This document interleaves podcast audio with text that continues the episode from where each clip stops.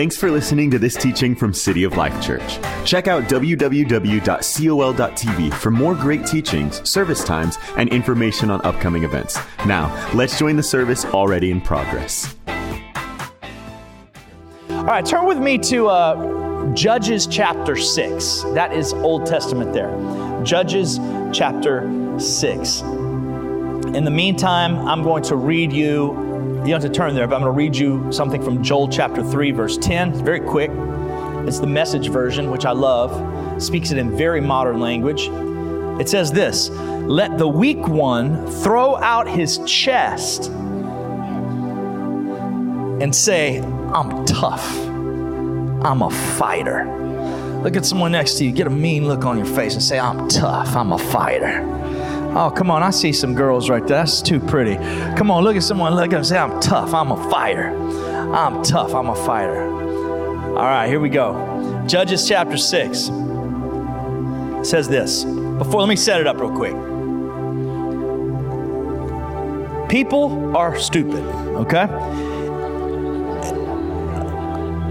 I know this because I am one, okay? In general, we will take the longest route possible to get where God wants us to go. He's got a path. I am the way, the truth, and the life, Jesus says. If we follow Jesus, eh, that's the straightest path to success in everything we do.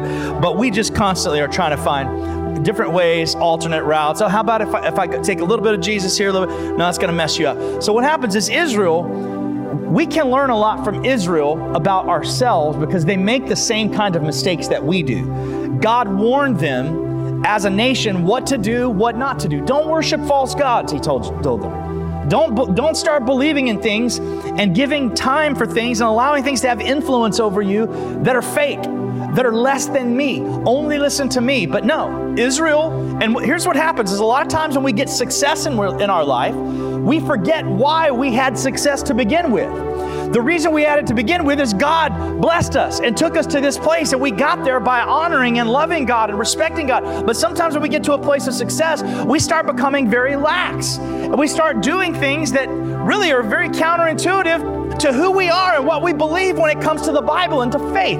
This is what has happened to Israel. Israel starts doing evil in the sight of the Lord. And what God does is what a good parent many times will do to his kid when his kid keeps choosing to make a bad choice. I'm telling you, son, don't do that. Don't do that. I will do it. No, don't do it. Please don't do it. I will do it. Don't touch that, son. I will. Uh, ah, that's hot. I told you not to touch it. I know you're thinking that's sadistic, but sometimes that is the way you have to teach is by letting people experience what it's like to go against your wisdom. And God does this many times with Israel. And in Judges 6, that's what we're dealing with. Israel has got these mean people, the Midianites, that are dominating them. They're living in caves, they're living in, a, in holes. The quality of life has drastically gone down. And it says in Judges chapter 6 the Israelites did evil in the eyes of the Lord, and for seven years he gave them into the hands of the Midianites. Because the power of Midian was so oppressive, the Israelites prepared shelters for themselves in the mountain clefts, caves, and strongholds.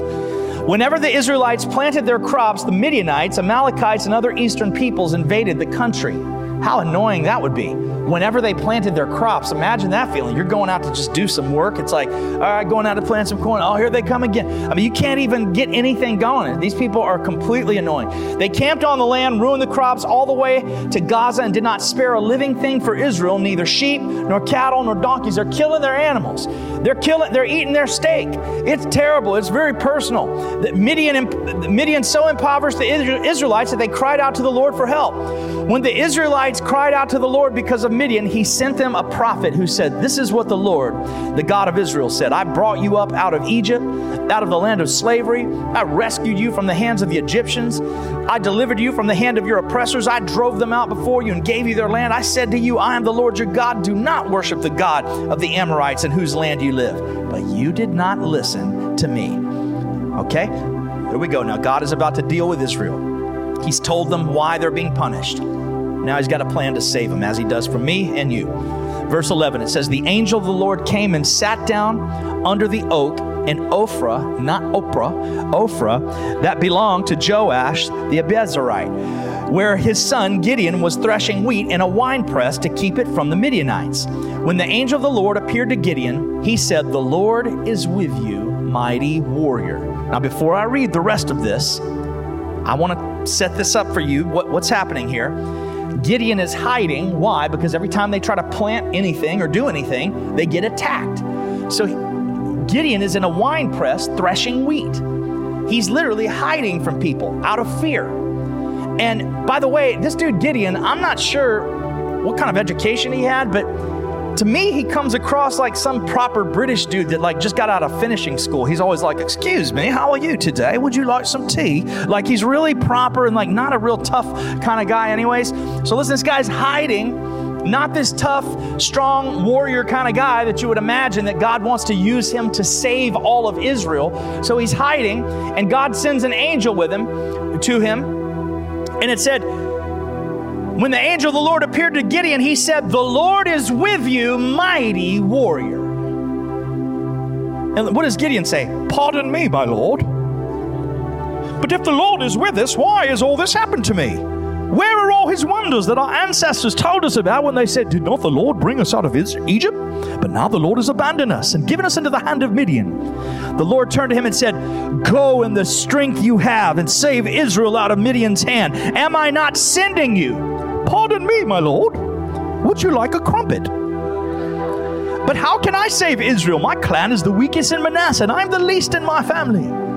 The Lord answered, I will be with you, and you will strike down all the Midianites, leaving none alive. I got a message for you today, and it's called I'm Tough. I'm a fighter. Come on, put your hand on your heart. Say, I'm tough. I'm a fighter.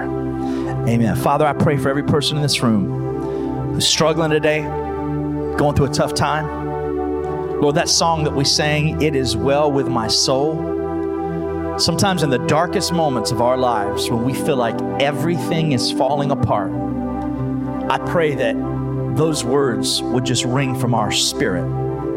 It is well with my soul. Why? Not because the circumstances are okay, but because you are good and you're faithful and you never abandon us. Lord, I even pray that there are some people that are in this room today that may feel like it's well with their soul, but they could be disillusioned by the fact that everything's working out for them right now. Lord, I pray that we don't forget about the fact that we need our soul to be complete in you, even in the good times, so that we don't get our satisfaction from favorable circumstances, but we get our satisfaction from who you want to be to our heart. Let us find our hope in you and you alone today, Jesus. I pray today that those people that are in this room that would consider themselves weak in any other situation would be tough and would be strong today, and they would be a fighter today for the kingdom in the name of Jesus. Amen. Amen. So let me ask you a quick question. Let me come down here so I could talk to you. Uh, what are some of your weaknesses? Tell me, what, what's, what's a weakness? Can, is there anyone that could just throw one out here today? What's, what's a weakness of yours? It's, oh, carbs. I got carbs right here. But, what, what, Nutella? Oh, I love Nutella. Nutella, that's some honesty, right? I like you, man. That's good. That's strong. Nutella. What, what else? How about some other ones? Okay, that's a good one. What, what, what else? Huh? Carrot cake. Hey. I know where we can go hang out sometime. This place got some good carrot cake. Nona Blue has got some good carrot cake. Very good cake. Also, J. Alexander's has got some of my favorite carrot cake ever. Anyone else over here got something you want to throw out? Huh? M&M's. Oh, wait, wait, hold on before I give you this fist pump. Peanut or regular? Let's go, baby. Peanut. That's what I'm talking about. Peanut, peanut M&Ms. Okay, that's good. I, you know, I love Oreos. I joke around about how much I eat Oreos, but I'm not really joking because it's real. Uh, I love Oreos, and I think that uh, also carbs. Who said carbs? Did you say carbs? There's this. There, there's these new carbs. Okay, someone in the first service when I said, "What's your weakness?" They said, "Pan." Bread. Have you guys ever heard of this stuff that they got at 7 Eleven now? It's called Pan de Bono. That's not fair to white boys because we don't know what it is. We just start popping it like that. It's like, is there cheese in this? Are you serious? It's hot. It's like bread. It's like cheese. Now I'm getting off track here, y'all. It's tough stuff to deal with. It's interesting though. I asked this question: What's what are some of your weaknesses? And we kind of, you know, Oreos, you know, carbs. No, notice how no one said like heroin.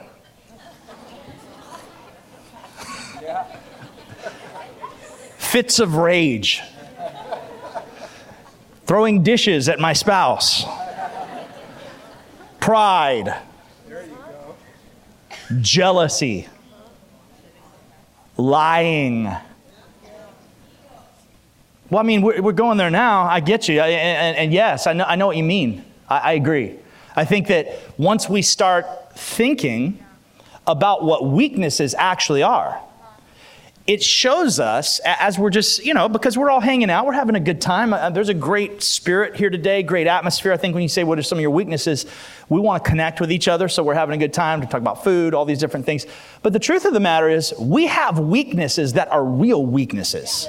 They're much bigger than peanut M&Ms. Okay, they're weaknesses that have the ability to destroy us, to ruin us. That, that's what I want to key in on today. Because in our story, we talked about a guy named Gideon, who God comes to Gideon and he says, I'm going to use you to set all of Israel free from these terrible, oppressive people, the Midianites that are keeping you down. They're, they're, they're killing you. They're killing your, your, uh, your animals. They're, you're having to live in a hole. And I've come and I've chosen you. And this guy is hiding. Okay, when, when he, and he goes, but really, are you serious? He goes, I, am I'm, I'm like from the, the smallest family, and I'm the weakest one in my whole family. I'm from the weakest family, and I'm the weakest one in my family. So God finds the lowest of the low to use for his glory.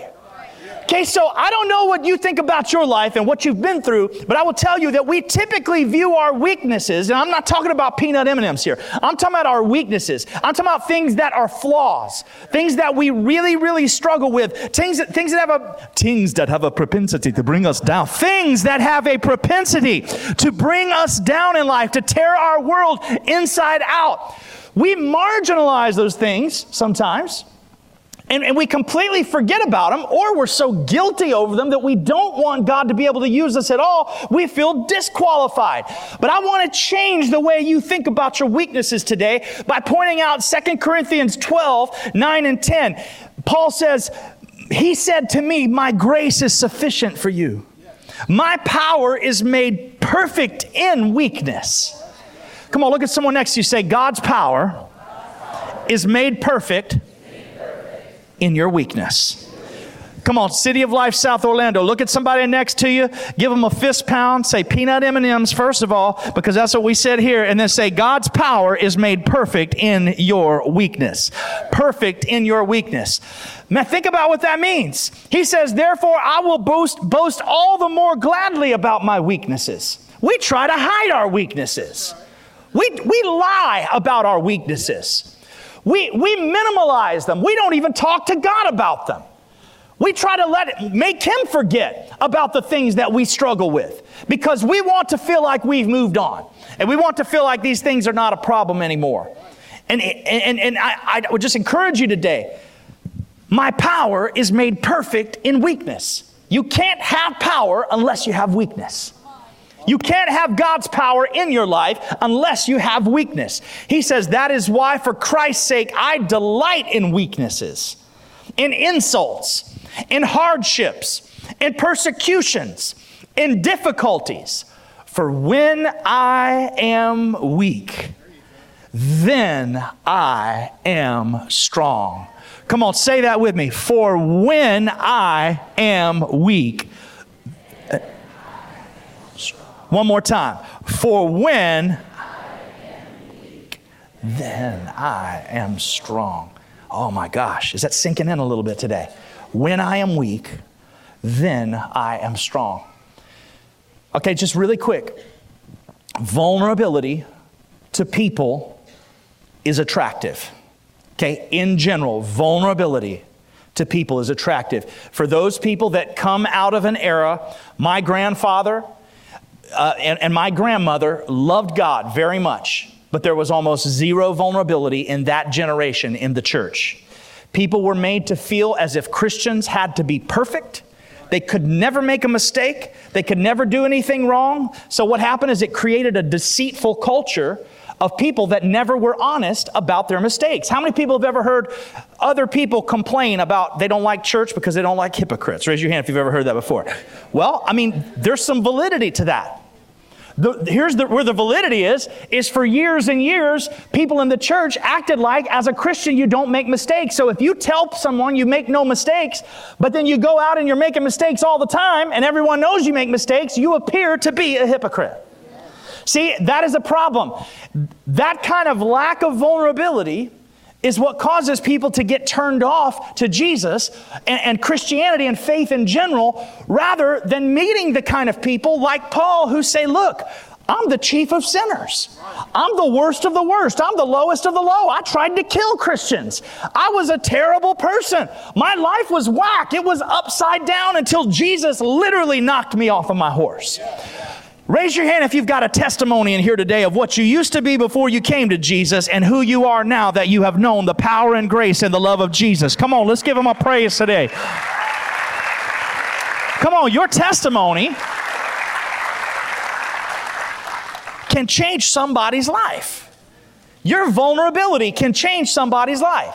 Did you know that when when we had kids, you know, my daughter Mia is 17 years old and when we had our kids, Amy and I had a lot of philosophical conversations before we had kids on how we were going to parent, on the way we were going to treat them, on the accountability that we wanted to have.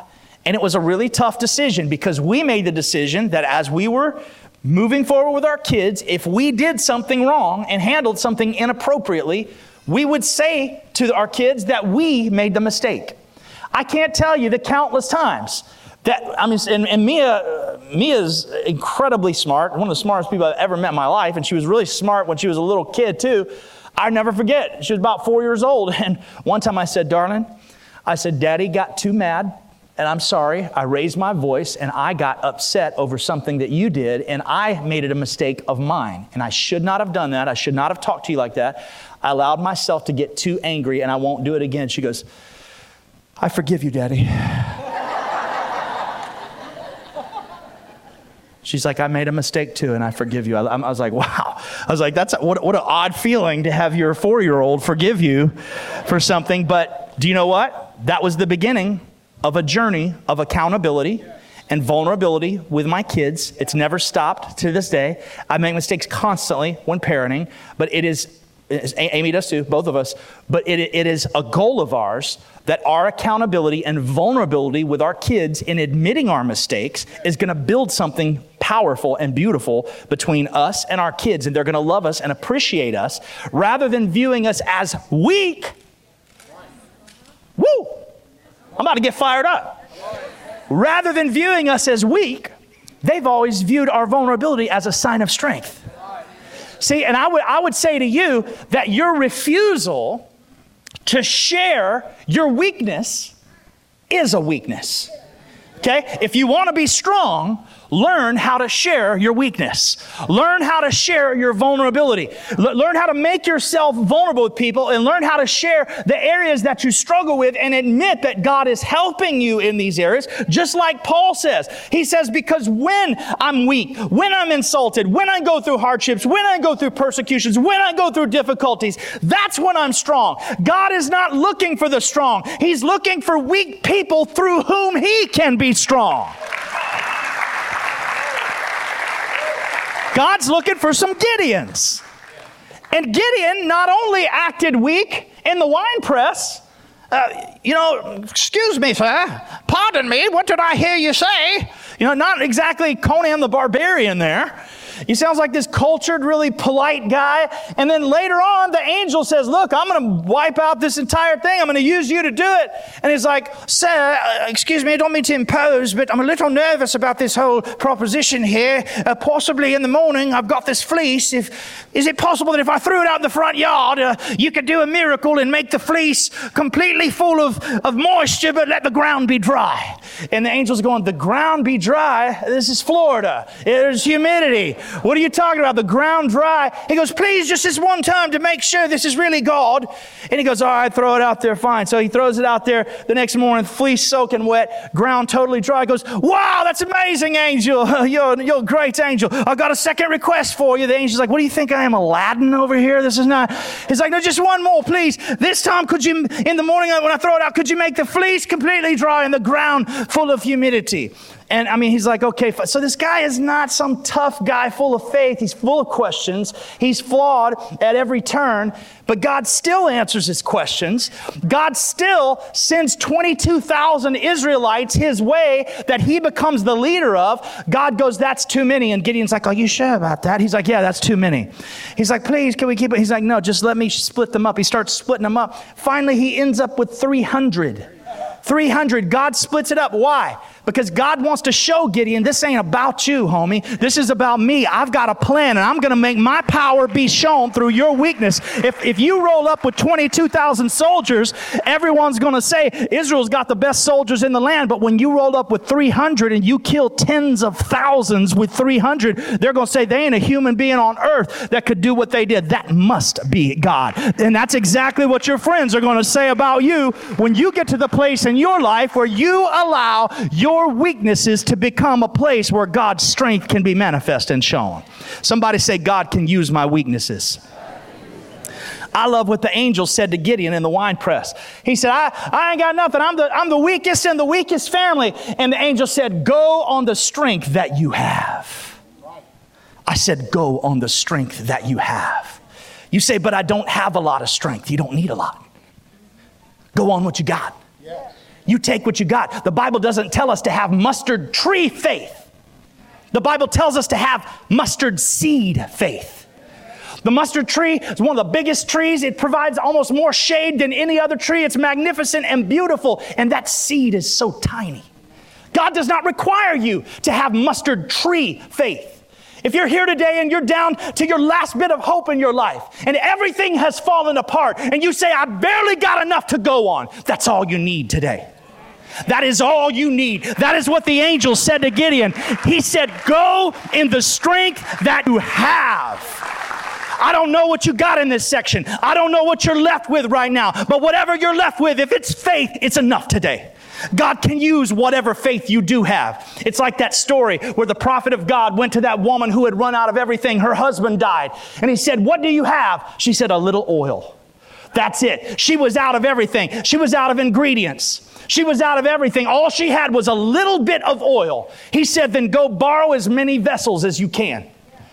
Can you imagine that? Go borrow as many. She don't even know what's about to happen. She starts going to her neighbor. Excuse me, hey Becky, how you doing? Uh, sorry, watching all my children. Okay, uh, that's good. I just wondered, could, could I borrow uh, uh, uh, like a vessel? Like I borrow like a like like a like a container of some sort? Oh yeah, hold on, let me be right back. And she's and she's telling her son Tommy, uh, go next door, get as many vessels as you possibly can, empty containers, bring them back here because the prophet says something's going to happen. I don't know what's going to happen. They bring all the containers back. She's sitting there and she's got the little bit of oil, and he says, take that oil you have and pour it into the empty vessels. Can you imagine that little bit of oil? How stupid she must feel pouring that oil. Tiny little bit of oil. And she pours it and she goes, Oh my Lord, Tommy, come here, bring the vessels quick. I mean, it's filling, it's just filling up like that. She's like, Bring it. And she switches it and she, she got another one. She's pouring it, pouring You know what happens? She eventually runs out of vessels. This oil, this oil is valuable. It's, it's money. And you know, you know when she stops pouring? When she runs out of room. So when you run out of room for God to use, see, God will multiply the little that you have if you provide the room, you provide the space, you provide the vessel. God will keep pouring and keep pouring until the space that you have provided is gone. Man, if you're here today and your heart is broken, but you still got a little something, I know you got something. You wouldn't be here if you didn't have a little bit of faith. That's all you need today. Look at someone next to you and say, Go in the strength you have. Put your hand on your heart and say, I'm tough. Say, I'm a fighter. Come on, you, you may feel weak. You may feel weak. You may be hiding out today in that wine press, threshing wheat. But you know, you're tough. You're a fighter. Why? You got the power of God in your life. And you know what? God can use your weaknesses to change someone else's life. I want to read you this story. I love this story. He'll use your flaws, He'll use your brokenness, He'll use your weirdness. You trying to act like there's nobody weird in here? Okay, whatever. He'll use your quirkiness. He'll use your, like I said, your brokenness. And, and just that kind of brokenness that you have is the very thing that is, is the one thing that can reach a certain type of person. You have things in your life that you can do, the kinds of things you can say in your story that will reach people that would never, ever listen to me. Ever in a million years. They, they don't care what I have to say. They're not interested, but there's something that happened to you. There's some part of your story that if you share it with someone, that'll change their whole life and turn their heart toward the Lord. Now, they might listen to me later because that might open up their heart. And that might open, you know, it might change their whole perspective on faith. Now they got all kinds of voices that God could use to bless them, but to reach them to begin with, only your story can reach them. Listen to this story. I'm going to read it because I like the way it's written. It's a fable. It says a water bearer had two large water pots which he carried on either side of a pole slung across his shoulders. One of the pots had a crack in it, so every day as he carried water to his master's house, he arrived with one full pot and one only half full. This went on for two years. One pot was very proud of its accomplishments, while the imperfect pot was embarrassed at its failure. Its distress at being only able to accomplish half of what it had been made to do resulted in its speaking one day to the water carrier. I'm so ashamed, the pot said. Why? asked the carrier. Because water leaks out all the way to your master's house, and because of the crack that I have, I've only been able to deliver half of the load. The water carrier looked kindly at the cracked pot and said, As we return to my master's house today, I want you to look at the beautiful flowers along the path. The pot was a little cheered by the beauty he saw along the way. Did you notice that the flowers were only on your side of the path? I've always known about your flaw, and I took advantage of it. I planted seeds on your side of the track, and as we walked back each day from the stream, you watered them. For two years, I've been able to pick fresh, beautiful flowers from my master's table. Without you being just the way you are, this beauty would never have graced his house.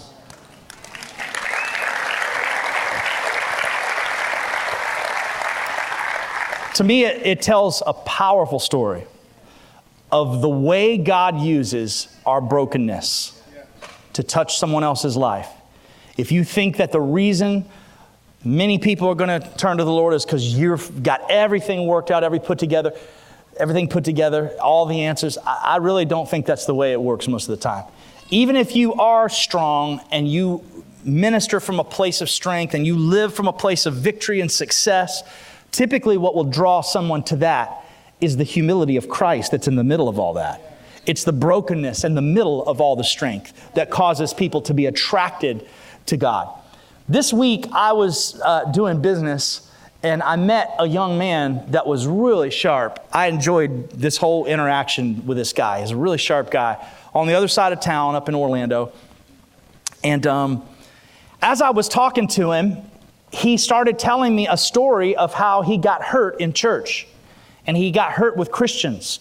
And he went down his story and, and made several points about uh, things that bothered him and asked me a few. He knew, I, he actually, somehow he knew who I was. He, he had recognized me from something. Someone had told him that a pastor comes in there. And uh, so, anyways, he, he kind of thought, I, he, he was t- taking the perspective of you're the pastor of that big church and blah, blah, blah. So, anyways, I listened to his story. He asked me a couple questions theologically. I, I responded. And after it was all over with, I just felt in my heart to say this. I said, Hey, man, let me tell you something real quick. I said, Everything you just said, that's fine. And I understand. I said, But if you ever make Christianity about anything more than the fact that Jesus loves you just like you are, that He died for you just like you are, that you have value and worth to Him just like you are you don't have to, you can't fix anything to make him love you more. I said, if you ever make it about more than that, you've missed it. I said, now for me, I'm 47 years old. Until my early 30s, from the time I was 13 until my 30s, I had a pornography addiction. I was 13 staying at my friend's house, and he brought out a box of magazines. I'm just, I didn't know nothing. I grew up in the church. I'd never seen a rated R movie before. And I didn't know how to tell my parents when I went home. I love Jesus. I lifted my hands and worshiped in church every day, tears streamed down my face, but something got a grip on me at the age of 13 that I wasn't able to fix. I did not know how to get victory in my life. I was preaching, I was leading soul winning campaigns, and my walk with God and my confidence with God would slam up against the ground, and I would want to quit and walk away from ministry completely because I felt so ashamed of my life. I'd go through seasons of victory and then crash back down again. I told this kid, I said, when I was in my early 30s, I went to a weekend conference where they were talking about the love of God and how much God loved me. And I struggled with believing that God loved me through all of those ups and downs. I said, dude, and God said something to me that I will never forget. He said, Jeffrey, I loved you before this was a problem. I loved you when it was a problem, and I'm going to love you when it's not a problem any longer for you because I have loved you. I said, and dude, I said, I got victory in my life at that time, I said, and I have walked away from that. I said that the chains of that are no longer on me. I struggle like anyone else. You know, I fight for victory all the time, but I fight from a place of victory. No longer does that, does that have a hold on my life anymore. I said, so what I want to tell you is that whatever you have experienced about faith, if it's anything other than grace, and the love of God, then you're focusing on the wrong things because Jesus really loves you. And he just kind of nodded his head. He goes, he goes, wow, man, thank you. I said, I got, I got to go. I said, I got running to a meeting. And I walked out. He goes, hey, sir. And I said, yeah. And I, look, I looked back at him and he goes, I don't go to church. He said, but if I did, it would be yours. To me, what that said, first of all, I pray in Jesus' name he does come to this church someday. Okay, but but what it does say to me is it says that that message, that message right there that I share with him, the willingness. And, and by the way, I mean I got my daughter sitting on the front row. Do you think that it's easy to talk about the things. Did you know that I've said that before in services and shook hands at the back door and had people look at me right in the eye and say, I'll never, you're, you're, I would never listen to a pastor that has ever been through that. And that's fine. Everyone's got their own choice on what to do. But to me, my thought is when I read Paul say, my weaknesses are my strength. When I hear Paul say, My weaknesses are an opportunity for Christ to shine strong in me, I take it to heart. And I believe there are people out there that are broken they are broken and they need to know that there are Christians that God has redeemed and given a second chance that have been through exactly not close, but exactly what they've been through. They need to hear that message with confidence. They need to see have someone look them in the eye and say, "I've been right there before. Not close. I've been right there where you are before and God put me back together again. And if he can put somebody like me back together again, then I know he can put you back together again because that's the kind of God he is. We have to start ministering out of our weaknesses and let our weaknesses become the resting place of God's strength. He'll do it in you. If you're sitting there and you say, But you don't know what I've done, I don't, but I know that He does. And I know that He cared for you so much in your worst moment. He loves you so much today. So today, I just ask you, believe it. I'm tough. I'm a fighter. And you know, that's what I am too. I'm tough. Me. Jeffrey Smith, I'm tough. Why? Because I'm not going to give up on God because He didn't give up on me. I'm a fighter. Why do I fight? Because the Bible says that I am more than a conqueror through Him that loved me. I'm going to keep fighting. I'm going to keep fighting, and I'm not going to give up. I'm going to fl- fight out of my weaknesses, and I'm going to let His strength shine through my weakness. This concludes the teaching. If you'd like to support what God is doing here at City of Life, click on the Give button at www.col.tv or text a dollar amount to the number 855 997 6900. We hope you'll join us again.